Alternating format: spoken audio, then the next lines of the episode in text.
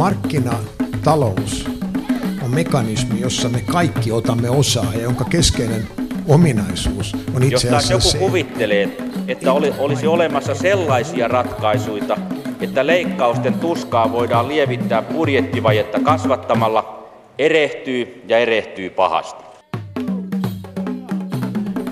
Velka on veli otettaessa, vaan veljen poika maksettaessa. Tämä vanha suomalainen sanalasku on ensimmäistä kertaa tiettävästi tallennettu tässä muodossaan kirjalliseen asuun Hirven salmella Savossa joskus 1800-luvun lopussa. Sanalasku on ollut tunnettu eri puolilla Suomea hieman erilaisina versioina. Velka on aina ollut joka puolella se veli, mutta maksettaessa se on ollut, siis otettaessa se on ollut se, se veli, mutta maksettaessa se on suomalaisessa kansanperinteessä ollut veljenpojan lisäksi muun muassa huoranpoika, koiranpoika, piru, pirunpoika, tuhat tulimmainen, tuhat tulinen tai verkasen poika. Tämän kansanperinnekatsauksen myötä hyvää aamupäivää, hyvät kuuntelijat, ja tervetuloa Mikä maksaa ohjelman pariin. Tänään aiheenamme on suomalaisten ylivelkaantuminen. Maksuhäiriösten määrä on jälleen ollut valitettavassa kasvussa. Luku nousee kohti 400 000, eli aletaan olla samalla tasolla kuin 90-luvun laman aikoihin. Mistä tämä ylivelkaantuminen oikein johtuu? Miten siihen ajaudutaan? Mitä maksuhäiriömerkinnät tuovat seurannaan? Ja ennen muuta, miten sieltä velkahelvetistä pääsee takaisin jaloilleen? Muun muassa näihin kysymyksiin etsimme vastauksia tänään. Lisäksi puhumme myös velanperinnästä ja perintätoimistojen työstä. Ja vieraanani on tänään kaksi henkilöä, jotka työskentelevät näiden asioiden parissa, mutta katsovat velkaantumista hieman erilaisista näkökulmista. Eli tervetuloa Takuusäätiön takausjohtaja Minna Bakman. Kiitos. Ja tervetuloa Suomen perimistoimistojen liiton puheenjohtaja Jyrki Lindström. Kiitos. Niin, me olemme nyt eläneet taloudellista taantuma-aikaa useamman vuoden. Miten talouden alamäki on näkynyt teidän työssänne, Minna Bakman?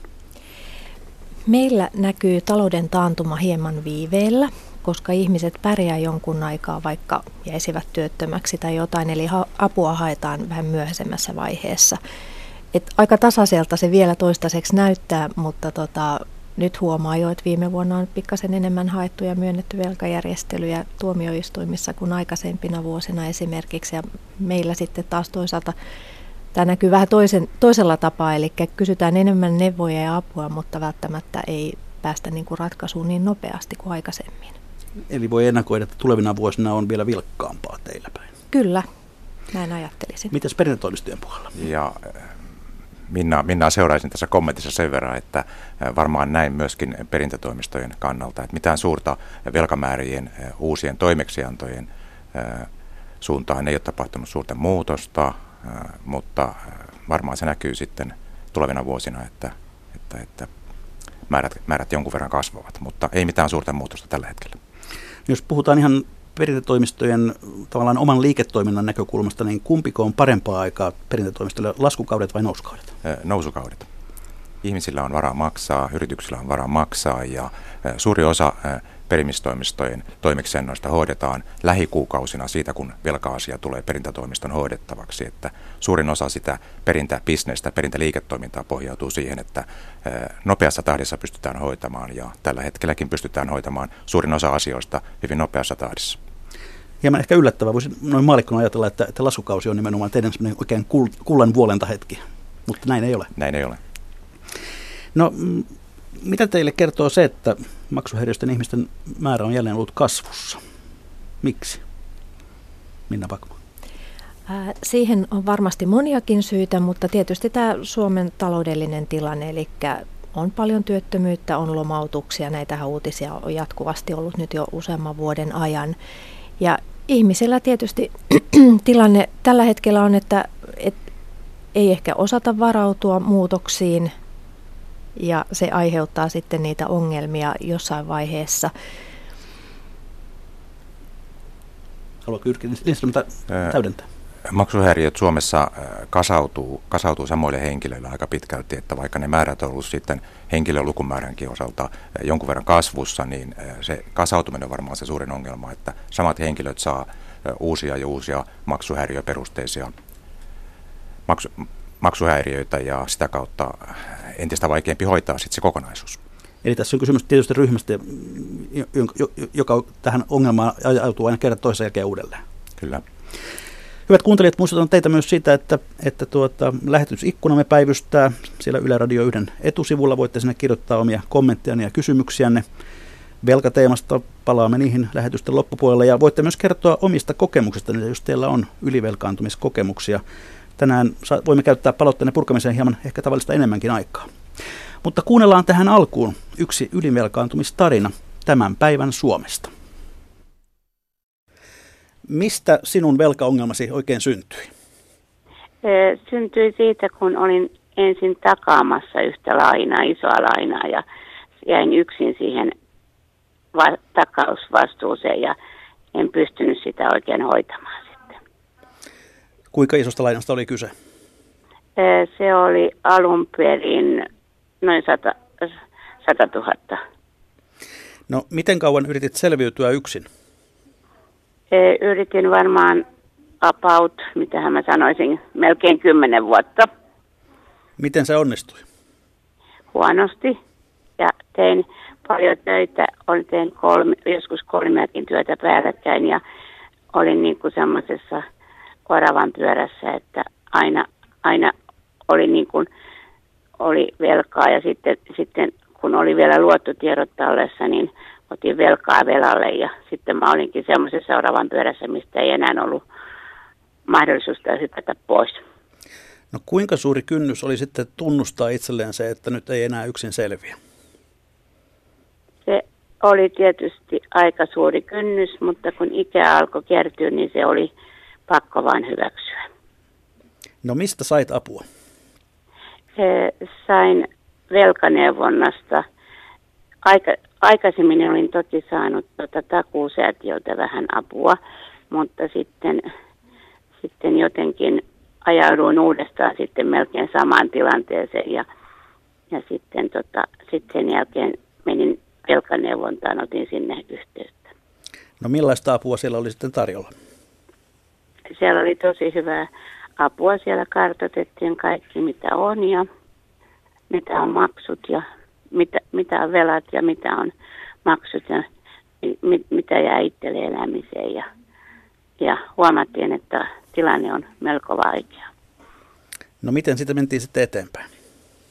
Ää, siitä eteenpäin mentiin silleen, että usea, useita kertoja tapasin velkaneuvojan ja hänen kanssa keskusteltiin asioista ja, ja katsottiin sitten, että olisiko mitään tehtävissä ja yritettiin, että jos, saat, jos mä pääsisin niin kuin velkajärjestelyyn, mutta se oli aika pieni mahdollisuus se portti, mutta kokeilimme avata sitä ja käyttää sitä reittiä hyväksemme.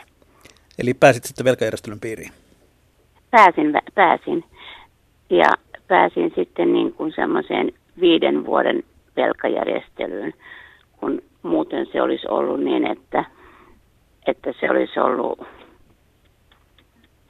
mitä se nyt oli, oliko se 15 vuotta vai mitä vai, vai en, nyt en muista sitä aikaa tarkalleen, paljonko se olisi sitten ollut. No tuntuuko siltä, että apua olisi kannattanut hakea jo aiemmin? Tuntu, tuntu, että liian pitkään odotin. Mm. No millainen tilanteesi on nyt? No tilanne on tällä hetkellä sellainen, että mulla on pari vuotta jäljellä vielä velkajärjestelyä. Tosin elämä on aika tiukkaa ja mä oon eläkkeellä, mutta silti mä teen töitä eläkkeeni ohessa ja pystyn pyörittämään joka päivästä elämääni. No, ja mit... mä olen kiitollinen siitä, että mä pääsin siihen alun perin ja, ja, ja mut hyväksyttiin siihen velkajärjestelyyn ja, ja, ja siinä oli eri tahoja, jotka sitten antoi lausuntoja, mitkä auttoi siihen. Jollet olisi päässyt velkajärjestelyyn, niin miten olisi käynyt? se olisi ollut niin, että kun nyt, nyt mun velat loppuu parin vuoden päästä, niin sitten ne olisi vasta loppunut ö, 2026. No, mitä Silloin tämän... mulla on jo niin paljon ikää, että sit mä olisin niin kuin periaatteessa ajatellut, että mä olisin maksanut koko elämäni niitä velkoja. Mitä tämä kaikki on sinulle opettanut? Se on opettanut sitä, että pitää olla tarkka säännöllinen ja huolehtia kaikista ajallansa ja ei saa, koskaan ei saa laittaa mihinkään, mihinkään paperin nimeä sille, että ei voi ketään niin kuin mennä auttamaan ja takaamaan. vaikka olisi kuinka hyvä ystävä tai sisko tai kuka muu tahansa. No millaisen neuvon antaisit sellaiselle kuuntelijalle, joka kenties itse pohtii sitä, että selviääkö veloistaan? Antaisin semmoisen neuvon, että ottavat ensi heti kun mahdollista niin yhteyttä esimerkiksi kunnan velkajärjestely, velkaneuvontaan. Ja sitten toinen paikka on, mikä on, niin takuusäätiö, kun, kun se on, siellä on semmoinen ilmainen puhelinnumero kautta maan, mistä minkä voi soittaa. Eli rohkeasti apua hakemaan. Rohkeasti apua hakemaan ja tunnustaa sen, että mitä on ja laittaa paperille kaikki jutut. Ja, mm. Näin siis meille kertoi ylivelkaantunut nainen, jonka henkilöllisyys jääköön nyt tällä kertaa toimituksen tietoon. Millaisia ajatuksia tämä teissä kahdessa herätti? Jyrki Lindström. Tämä päättyi, päättyi hienosti, että hyviä ohjeita yhtey, yhteys, yhteys velkaneuvontaan, yhteys takuusäätiöön ja, ja, ja mahdollisesti tänään päästään hyvin vielä keskustelemaan siitä, että mikä tässä perintätoimisto ja takuusäätiön yhteisrooli voisi olla, että miten tämmöisiä asioita hoidetaan. Mutta se päättyi juuri oikein. No Minna Backman, onko tämä sellainen tavallinen tarina Suomessa? On. Tässä oli oikeastaan parikin sellaista hyvää elementtiä. Tässä, tässä tämä nainen, nainen kertoi, että tota, hän oli takausvastuun joutunut yksin maksamaan. Se on hyvin tavallista, että näin saattaa käydä ja nyt hän on ollutkin kirjoituksia, että kannattaa miettiä kahdesti ennen kuin nimiänsä paperin laittaa, niin kuin hänkin tuossa sanoi. Ja toiseksi oikeastaan se, että hän kertoi, että hän tavallaan kerran selvisi siitä omasta tilanteestaan, mutta joutui siihen uudestaan. Ja tämä on hyvin tavallista, eli voidaan saada yksi järjestelykin, ja sitten se tilanne on hetken päästä ihan samanlainen, eli on hyvin vaikea oppia näistä. Tai sitten tapahtuu asioita, että joutuu niin kuin samaan, samaan jumiin uudestaan. Ja, ja tässä, on, tässä oli hir, hirveän hyvä pointti oli just se, että hakee apua, tunnistaa tilanteensa ja se, että vaikka usein tuohon velkaantumiseen ja ylivelkaantumiseen liittyy sitä häpeää, niin kuitenkin kannattaisi tavallaan niellä se häpeän tunne ja hakea apua, koska tässäkin tämä nainen olisi sitä saanut ja nyt olla, ollaan jo niin kuin yli puolen välin tässä ohjelmassa ja hän on ilmeisesti hienosti osannut sitten niin kuin sopeuttaa elämänsä ja menonsa tähän velkajärjestelynormeihinkin. No missä vaiheessa ihmisen pitäisi tajuta olevansa ylivelkaantunut? Minä vaikka? No ylivelkaantuminen, mä lähtisin ehkä liikkeelle siitä, että pitäisi vähän ennemmin herätä, kun on ylivelkaantunut. Eli jos alkaa jäämään laskuja rästiin, eli ei olekaan niin kuin vuokranmaksupäivänä tai jonkun muun laskun maksupäivänä rahaa ja sitä niin kuin aina tuntuu, että kun eläke tai palkka tulee, niin pari viikon päästä tili on nollilla, niin se pitäisi niin kuin havahduttaa siihen. Ja viimeistä sitten siinä vaiheessa, että jos joutuu ottamaan jotain lainaa maksaakseen vanhoja lainoja, niin se on ainakin sellainen, niin kuin, että stoppi kannattaisi vetää siihen. Eli kun omat rahat ei enää riitä niin kuin luottojen maksamiseen ja samanaikaisesti kuitenkin niin kuin elämiseen ja tämmöisiin välttämättömiin asumismenoihin ja tällaisiin, niin se on kyllä viimeinen hetki sitten ottaa yhteyttä johonkin hakea apua. No puhumme takuusäätiöstä hetken kuluttua tarkemmin, mutta kerrotaan tässä vielä, mistä ihminen, joka huomaa, että nyt tämä ei ole näpeissä, niin mistä hän voi hakea apua, kenen puolen kääntyä? No nämä kunnalliset velkaneuvojat, talous- ja velkaneuvojat tuli tässä jo esille. Se on ihan maksuton palvelu joka kunnassa ja kaikille kuntalaisille tarkoitettu, oli sitten hyvä tai huonompi tuloinen ja työssä tai työtön, niin ne palvelut on kaikille käytettävissä. Ja samoin on tuo takuusäätiön velkalinja, eli se on maksuton neuvontalinja, mihin voi soittaa. Et ne on nyt ehkä kaksi semmoista helpointa.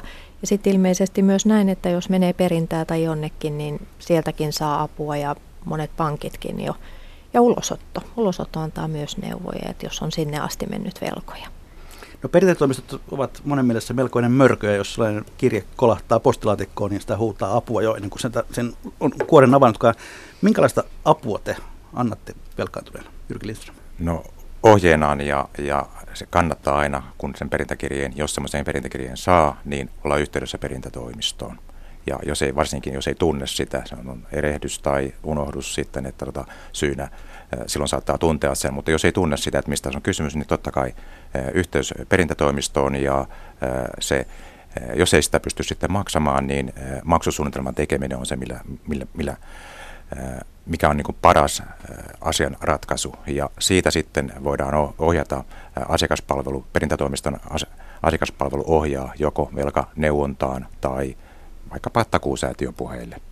Se on varmasti niin kuin hyvä. Te, te ette ole siis pelkkiä hirmuja, vaan teiltä saa myös apua.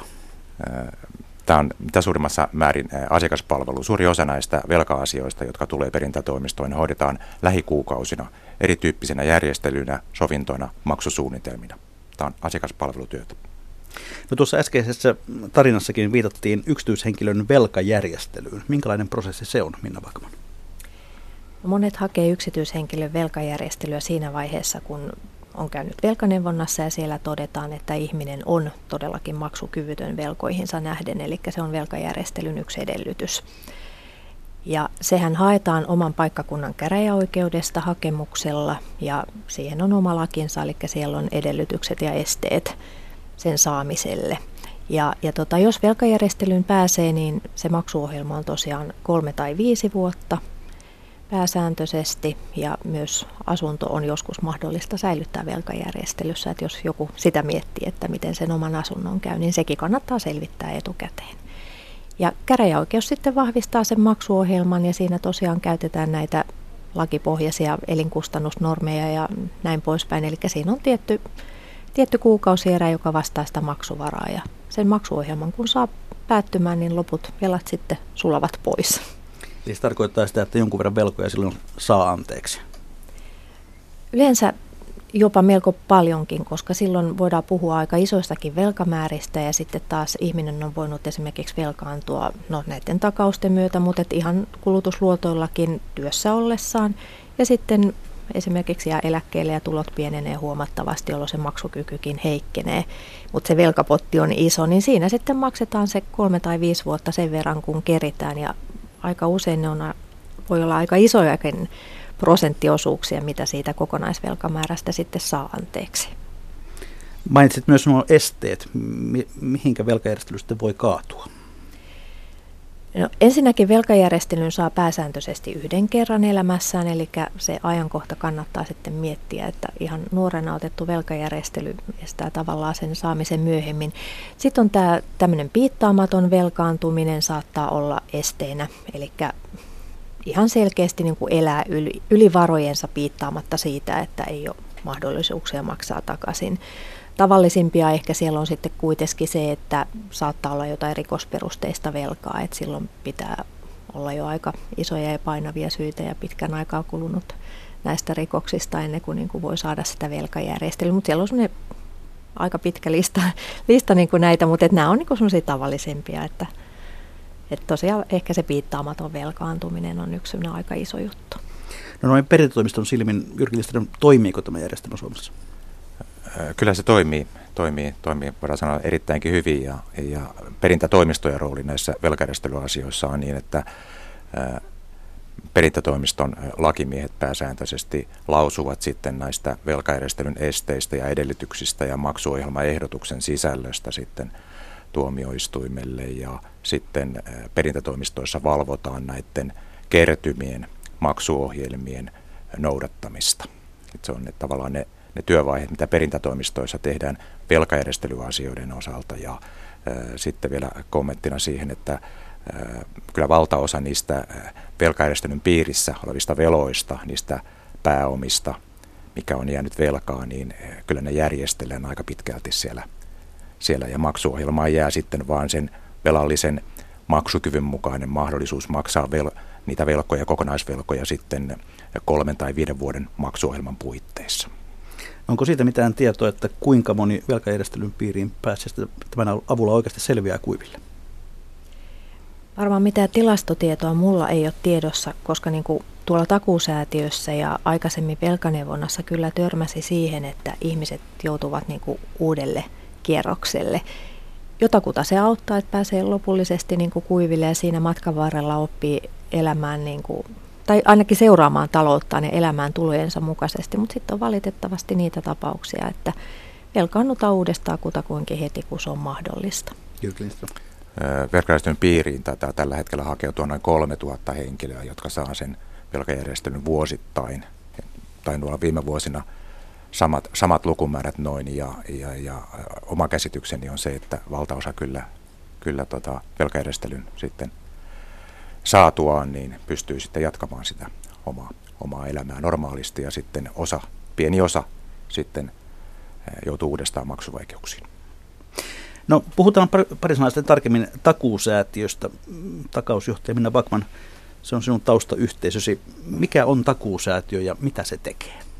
Takuusäätiö on sosiaalialan järjestö ja pääsääntöisesti nyt itse olen tuolta takauspuolelta, eli me takaamme pankkilainoja, joilla järjestellään velallisten kaikki vakuudettomat velat. Ja meilläkin on tietysti tietynlaisia ehtoja, eli enimmäismääriä, 34 000 on se meidän takauksen enimmäismäärä. Ja ulkopuolelle me tietysti voidaan jättää tämmöisiä vakuudellisia velkoja, kuten asuntolainat. Ja sitten meillä on tietysti tämä velkalinja, eli me neuvomme puhelimitse velallisia ja meillä on kaikenlaista muutakin pientä toimintaa, pienlainatoimintaa, joka nyt on juuri laajentunut valtakunnalliseksi. Eli sieltä voi sitten saada niin kuin tämmöistä ihan pientä, pientä luottoa, sosiaalista luottoa. Kuka teidän toimintanne raho- rahoittaa? Meidän toimintaa rahoittaa raha-automaattiyhdistys. Eli olet tavallaan niin kuin vapaaehtois rahoituksen piirissä.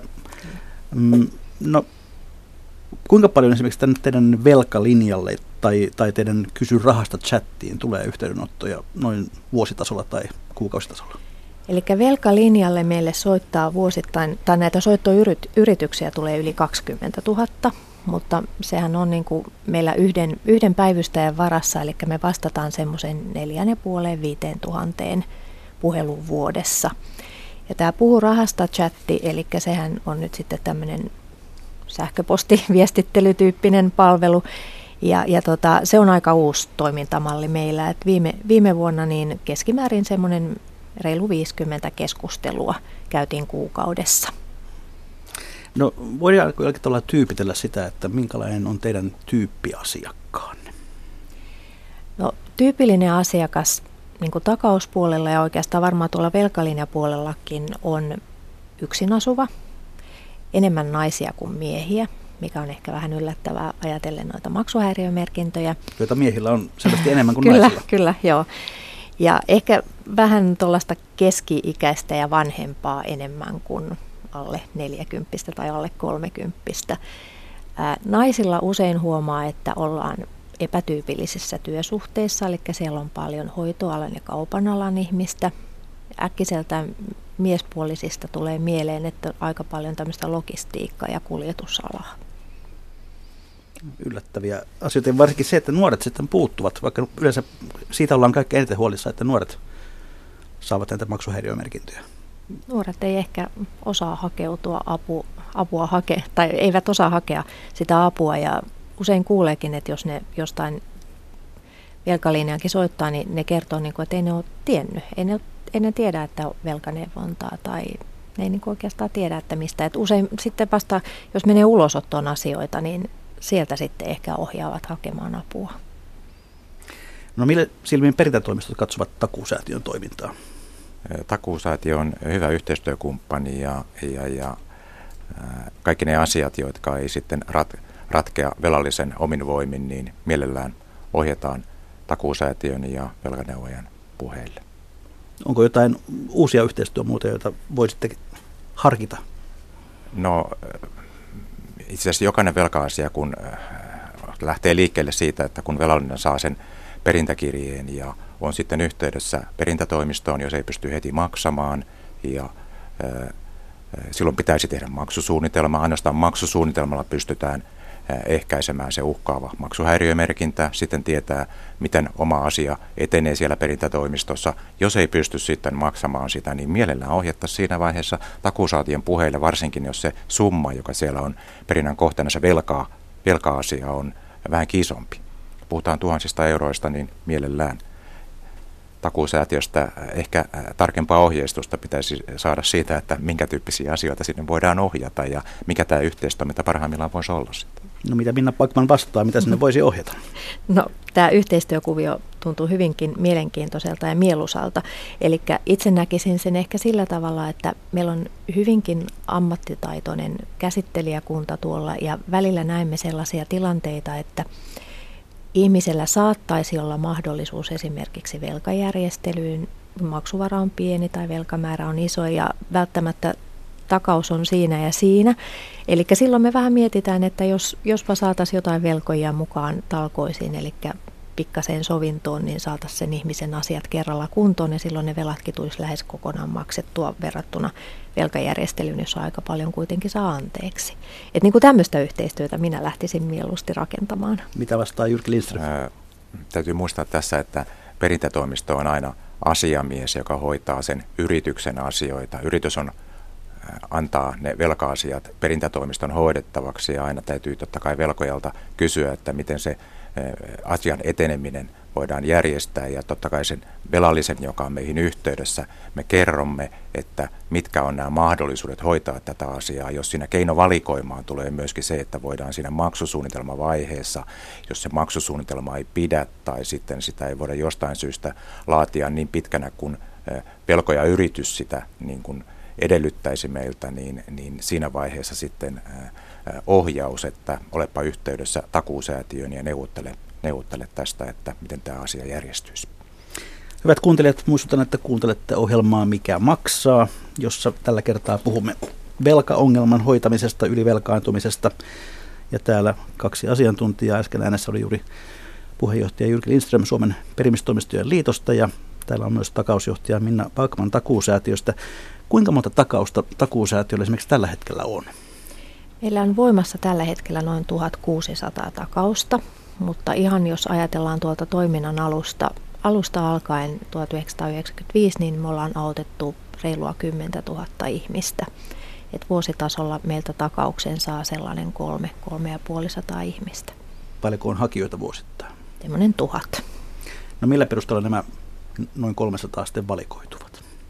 Eli meillähän on edellytyksenä se tosiaan, että velkaa ei saa olla kuin sen noin 34 000 ja maksuvaraa pitää olla, että sen velkamäärän noin kahdeksassa vuodessa enintään saa maksetuksi. Ja sen lisäksi me tietysti joudutaan katsomaan sitä, että ihmisellä on vakiintuneet olosuhteet ja tulot, eli hyvin paljon meidän asiakaskunnassa onkin sitten sellaista, joka on vakituisessa työssä tai eläkkeellä olevia, eli voidaan kohtuudella ajatella, että se tulovirta säilyy sen koko järjestelyn ajan. Ja sitten me edellytetään myös sitä, että sitä taloutta on sopeutettu, eli on maksanut maksuvarallaan velkoja jo ennen takauksen hakemista. Ja tänä päivänä on jonkun verran nostanut päätään noin peliongelmaiset, eli me myös katsotaan tietysti sitä, että jos on pahakin peliongelma esimerkiksi päällä, niin silloin ei ole vielä se oikea hetki järjestellä velkoja, vaan ensin pitäisi saada se velkaantumisen aiheuttava tekijä sieltä kuntoon. No mitä luokkaa noin suurin piirtein semmoinen keskimääräinen velka, jota te lähdette takaamaan, niin on? Meillä keskimäärin ää, toi takaus on semmoinen 20 000 ja se on ollut aika monta vuotta niin kuin siinä plus miinus sitä luokkaa. No voiko sitä tyypitellä, miten nämä velat useimmiten ovat syntyneet teidän asiakkaille? On varmaan aika paljon erilaisia tilanteita, että osa on ihan silkkaa osaamattomuutta ja sitten kun yritetään paikata ja hoitaa niin kuin tavallaan itse sitä tilannetta kuntoon, niin lähdetään tähän tämän haastatellunkin kertomaan oravan pyörän ja velkakierteeseen, eli lähdetään paikkaamaan taloutta vipeillä. Mutta sitten siellä on ihan niin tämmöisiä puhtaasti niin itsestä riippumattomia syitä, eli nuorikin ihminen voi menettää työkykynsä syystä tai toisesta – erotaan. Ero on yksi tosi iso juttu, joka niin kuin heilauttaa sen perheen talouden. Sairastumiset, pitkät sairaslomat ja sitten on tietysti nämä lomautusjaksot ja tulojen vaihtelut näissä epäsäännöllisissä työsuhteissa. Että, että siellä on monenlaista tilannetta. No mainitsit tuossa jo tuon peliongelman. Onko jotain muita tällaisia ikään kuin uusia velkaantumisen muotoja, jotka ovat nousseet esiin viime vuosina? No viime vuonna tavallaan itse kiinnitin huomiota siihen, että melko monella hakijalla oli taustalla velkaantuminen toisen puolesta. Eli oli esimerkiksi jossain Facebookissa tai tuolla muualla nettimaailmassa tutustuttu ulkomaisiin ihmisiin, jotka sitten ensin ystävystyttiin ja sitten tuli rahan tarve ja lähdettiin sitten auttamaan tätä ihmistä. Ja ei siinä mitään, jos siihen on varaa, mutta meidän asiakkaat on tehneet sitä sitten välillä ihan velaksi ja siitä sitten ongelmat on lähtenyt liikkeelle. Eli tämä on ilmeisesti jonkinlainen nykyajan Auervaara-ilmiö. Taitaa olla, joo. Oletteko perimistoimistojen liiton puolella huomannut tällaista? No ei, ei varsinaisesti, että perimistoimistojen liitto, joka äh, meillä on noin 60 000 suomalaista yritystä, joka käyttää, käyttää Suomen perimistoimistojen liiton. Liiton. Liitonhan kuuluu yhdeksän jäsentoimistoa ja äh, liiton jäsentoimistot vastaa noin 90 prosentista Suomessa tapahtuvasta perinnästä, niin, niin, niin äh, tämä ilmiö on kyllä aika niin kuin, pientä ollut tai ei ollut tullut sillä tavalla esille perintätoimistojen. No millaisia kokemuksia teidän asiakkailla yleensä on sitten perintätoimistoista? Nähdäänkö ne pelottavina karhuina? No todennäköisesti tähän on vastattava, että kyllä. Eli samalla tavalla vähän kuin ulosotto, niin se asioiden velkojen joutuminen perintään, niin se kauhistuttaa ja pelottaa. Ja se on oikeastaan aika iso syy, miksi esimerkiksi velkalinjalle soitetaan, että niin kuin kun se tilanne alkaa näyttää siltä, että rupeaa korttipakka kaatumaan, niin siinä vaiheessa niin kuin herätään, että hei, mitä se oikeasti tarkoittaa. Et mä sanoisin näin, että ihmiset, jotka niin kuin elää tätä normaalia elämää, maksaa laskunsa ajallaan, niin ei, ei he tiedä niin kuin mitään siitä, että mitä perintä on tai mitä ulosotto on. Se on vaan tosi pelottavaa. No, työskentelit aiemmin Helsingin kaupungin velkaneuvonnassa onko se asiakaskunta jollakin tavalla erilaista kuin, kuin, kuin takuusäätiössä? Vai onko kysymys samoista ihmisistä? No osittain samoista ihmisistä, mutta velkaneuvonnassa tietysti kun siellä avustetaan näiden yksityishenkilöjen velkajärjestelyjen saamisessa, niin siellä on sitten niitä ihmisiä, jotka ovat ihan todella maksukyvyttömiä velkoihinsa nähden.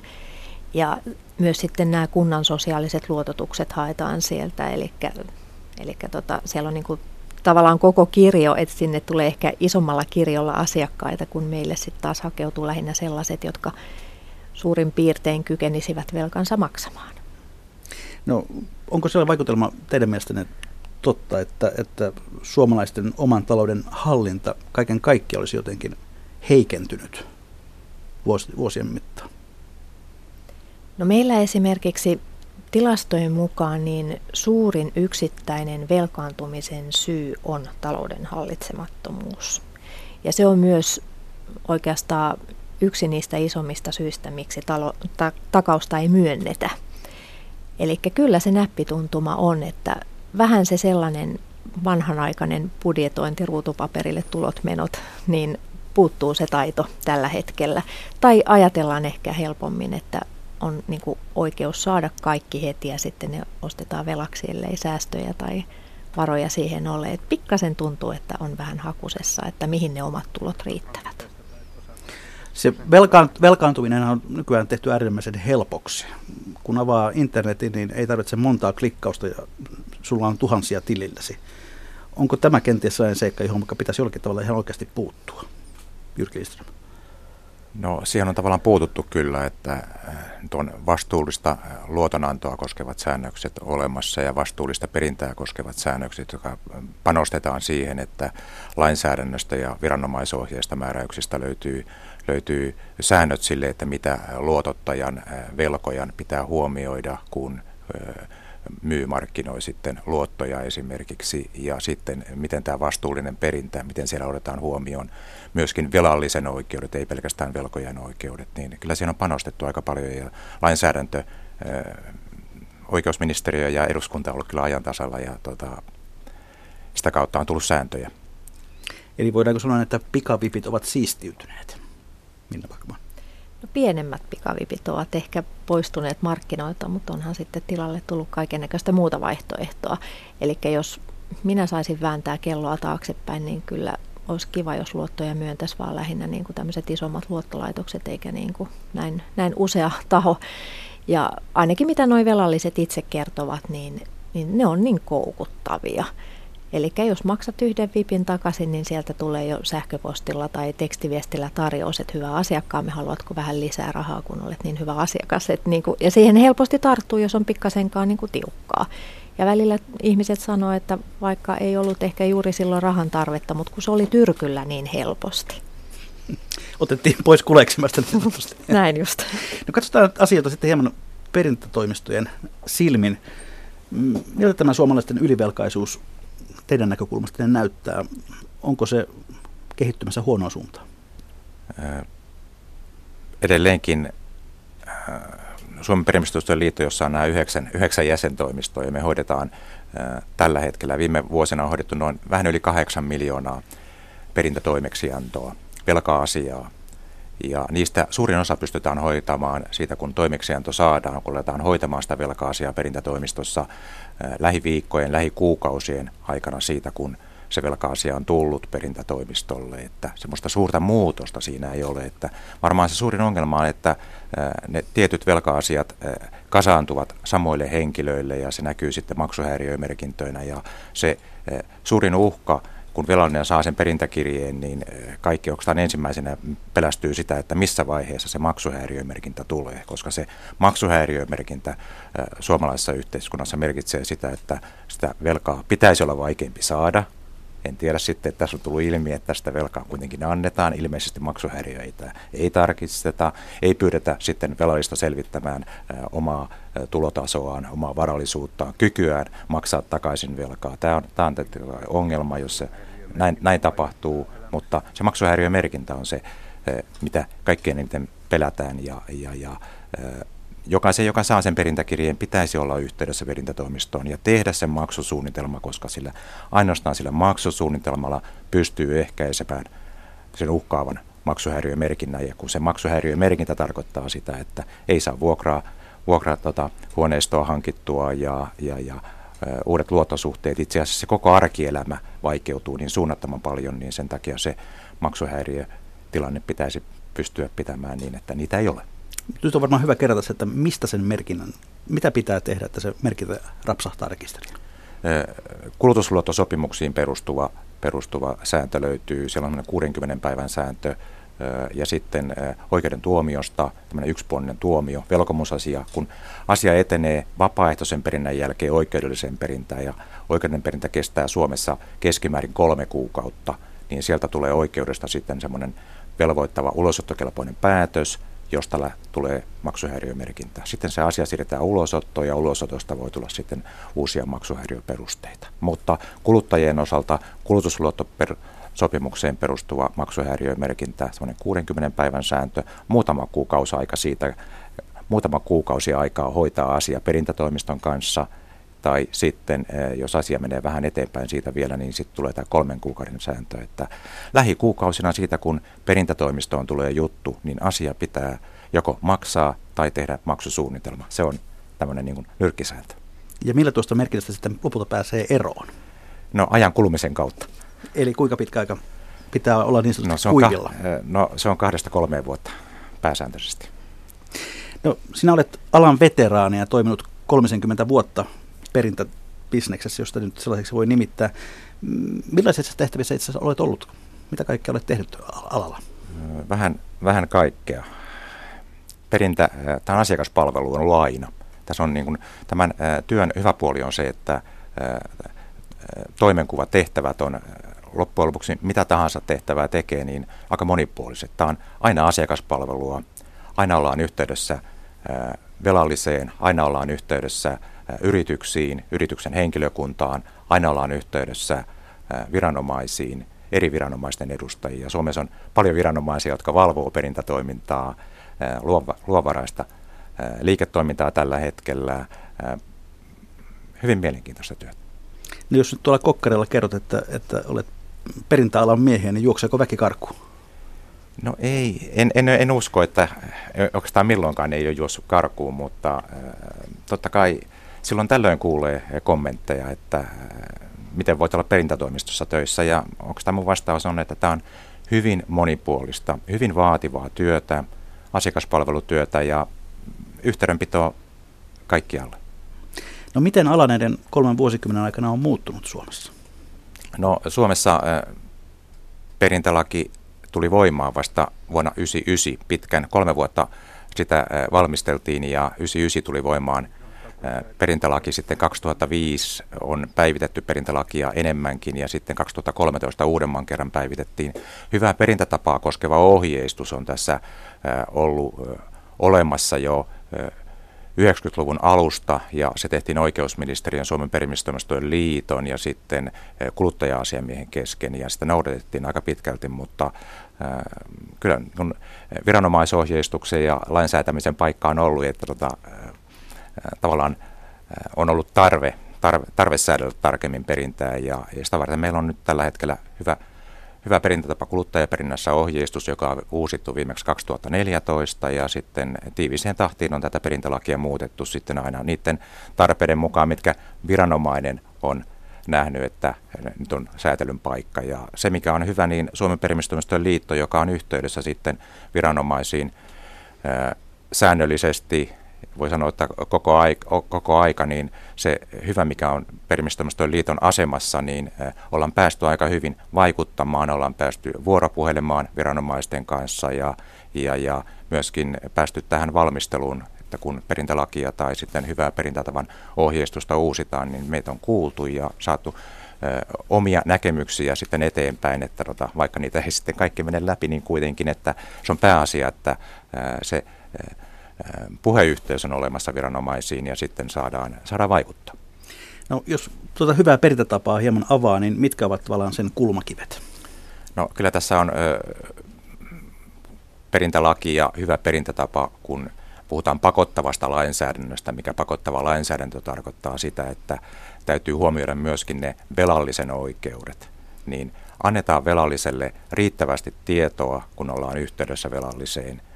Ei uhata sellaisilla asioilla, mitkä ei perustu todellisuuteen, ja sitten kerrotaan, mitkä on ne oikeat perinnän kulut. Ne on ne keskeiset asiat. Ja sitten totta kai, että perintä pitää aina kohdistaa siihen oikeaan henkilöön. Oikeassa, oikealla osoitteella oikeaan henkilöön, niin sitten tiedetään, että kenen kanssa, nämä, nämä on luottamuksellisia asioita. Nämä on luottamuksellisia asioita, kun hoidetaan velkojayrityksen kanssa näitä asioita, ja sitten kun hoidetaan sitä yksittäistä velka-asiaa, niin se velallinen, niin niin, niin itse saa määritellä, että ää, miten sitä velka-asiaa hoidetaan. Ja meidän toive on se, että jokainen velallinen totta kai, kun saatuaan sen perintäkirjeen, jos ei tiedä sitä ja pysty maksamaan pois, on perintätoimistoon yhteydessä ja tekee sen maksusuunnitelman, jolla asia pysyy niin kuin omassa päätäntävallassa. No millaisena itse pidät alan imagoa? Joillekin tulee mieleen hyvin treenatut ryhytukkaiset isot miehet ja toiselle parakkaat herrat moottoripyörinään. Joo, ne ei ole, ne ei ole suomalaista perintätoimintaa. Että suomalainen perintätoiminta tapahtuu, tapahtuu sieltä konttorista kuitenkin. Äh, lähdetään äh, sähköisesti lähestytään, jos näin on sovittu, että voidaan lähestyä sähköisesti ja, ja kirjeitse, puhelimitse, ihan tämmöistä tämmöinen ulkomailla mahdollisesti tapahtuva Street Collection-niminen toiminta, missä mennään tapaamaan kuluttajaa sinne kotiin, niin se ei ole suomalaista perintää. Minna Pakman takuusäätiöstä, kuinka hempeänä sinä näet suomalaiset perintätoimistot?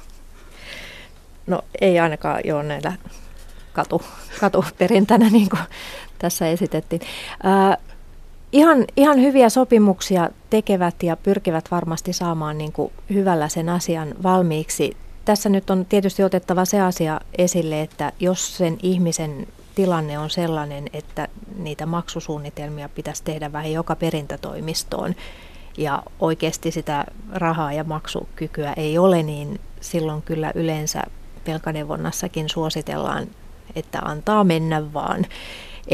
Eli tota, aina se maksusuunnitelmien tekokaan ei ole järkevää, jos siinä ei ole niinku realistisia mahdollisuuksia noudattaa sitä tai että tekee tosi tosi pienen jonkun minimi, minimisuunnitelman, mitä joskus näkee, ja silloinhan se velka tavallaan pyörii siellä pienen ikuisuuden, ja se ei auta sitä kokonaisuutta ehkä sitten loppupeleissä ollenkaan. Et siinä tietysti kannattaisi niin kuin ehkä aina miettiä se kokonaistilanne ennen kuin lähtee suunnittelemaan tai näitä maksusuunnitelmia tekemään.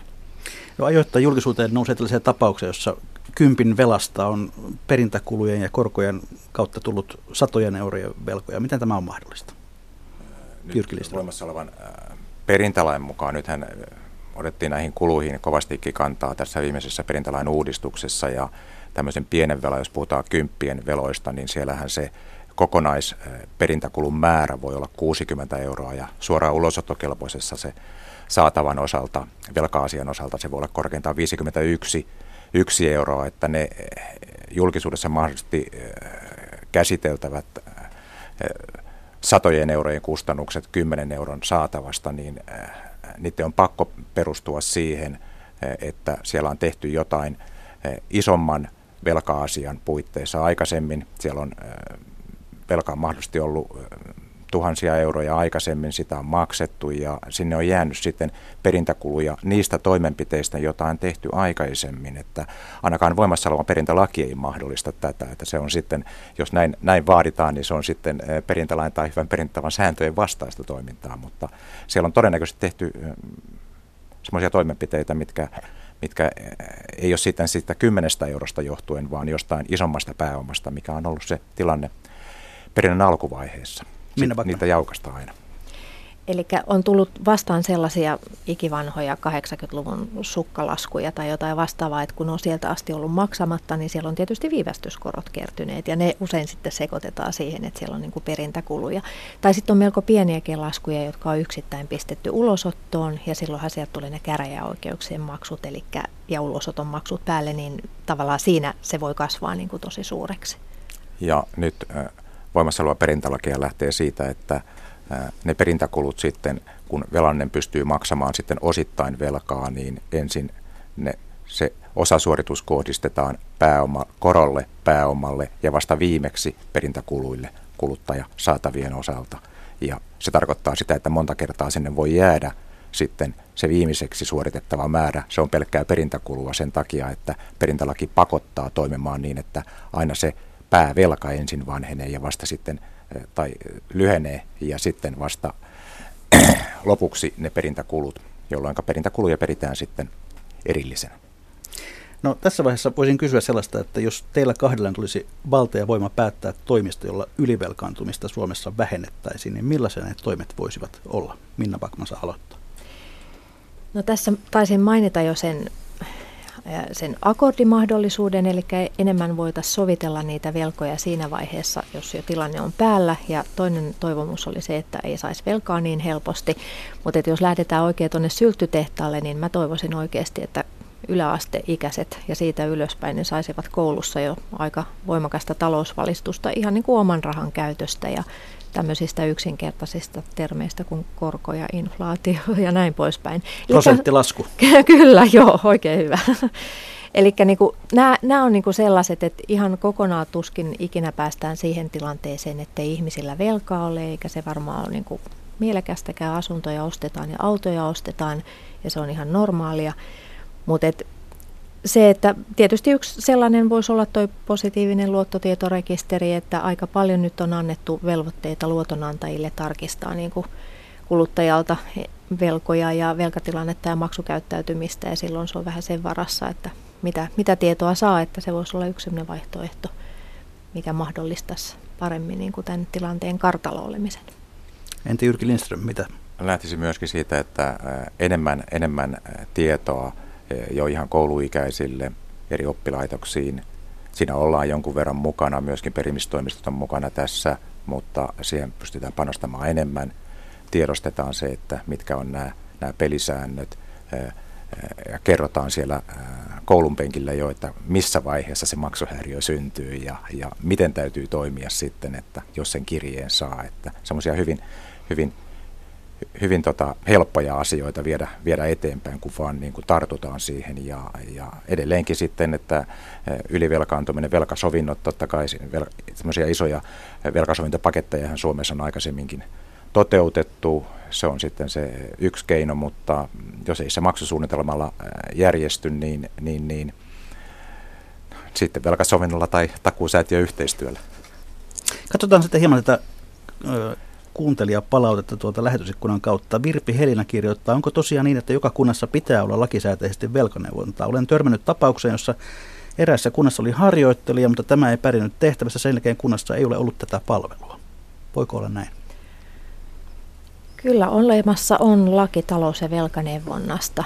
Et välttämättä jokaisessa kunnassa ei istu velkaneuvojaa, vaan sitten ne on niin yhteistyöllä. Eli se saattaa olla siinä naapurikunnassa ja on sovittu, että toisen kunnan asukkaat voivat käyttää sitä. Että kyllä ne niin periaatteessa on hyvin paljon noita velkaneuvontoja, että kyllä pitäisi lähi, lähineuvonta löytyä. Sitten anonyymi kirjoittaa, että maksuhäiriömerkinnät ovat historiallisen korkealla ja eniten velkaannuttu sairausmenojen vuoksi. Perintätoimistot ovat pääosin ruotsalaisia. Kunnat ulkoistivat perinnän yksityiselle firmoille, joka teki hallaa ihmisille paljon. Pienetkin velat kasvoivat valtaviin summiin ja pikavipit YM. Baronyymi kirjoittaa, että perimistoimistojen asiakaspalvelujen neuvonta-alttius ja asiantuntemus on ihan mitä sattuu. Entä pikavipit? Monella perimistoimistolla on myös oma pikavippifirma tai toisinpäin. Pitääkö tämä paikka Mun tietojen mukaan, semmoista on, minä tiedän, että on ollut, mutta minun tietojen mukaan ei enää ole. Eli se on nyt sitten historiaa. Merikapteeni neuvoo, että ei kannata koskaan mennä takaamaan sellaista sukulaista, jolla on paljon näkyvää omaisuutta. Se kun on takuu varmasti kiinnitetty kivijalkaa myöten, mutta valitettavan moni haluaa tukea menestynyttä sukulaista kokemusta on. Simpa arvelee, että velkaongelman syyt löytyvät löyhistä rahoittajista, jotka myöntävät lainoja heppoisin perustein korkealla korolla. Ja sitten Kihlar, onko tämä nimimerkki, pitäisi puhua hieman perimistoimen koroista. Nehän ovat järkyttäviä esimerkiksi kulutusluottojen osalta. Ovatko korot järkyttäviä? Korko, Suomessa on korkolaki ja korko, korko, korkolain nojalla sitten eh, velkojat voi vaatia ja tässä tullaan tähän vastuulliseen luotonantoon, että kaikki se myöskin eh, luottokustannukset ja korko kerrotaan, kun, kun luottoja myönnetään, että tähän on puututtu lainsäädäntö teitse. Että se olisi sitten lainanottajan hyvä itse ymmärtää, mihin sitoutuu.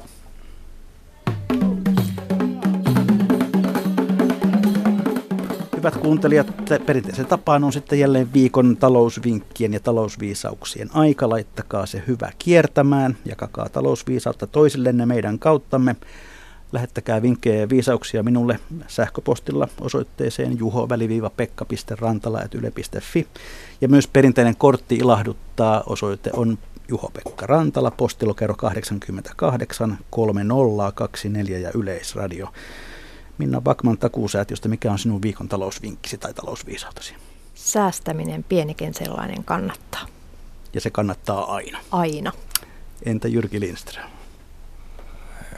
Perintäkirjeen saatuasi, jos et pysty maksamaan, tee maksusuunnitelma, niin vältät maksuhäiriömerkinnän. Se oli hyvin selkeä, selkeä ohje. Yleisön vinkiksi poimin muutaman sananlaskun, jonka lähettäjä on jälleen kerran Rouva Tammisalosta. Kun sananlaskulla aloitettiin, niin sopii varmaan sellaisella lopetellakin. Vale auttaa aikansa, totuus pitää paikkansa.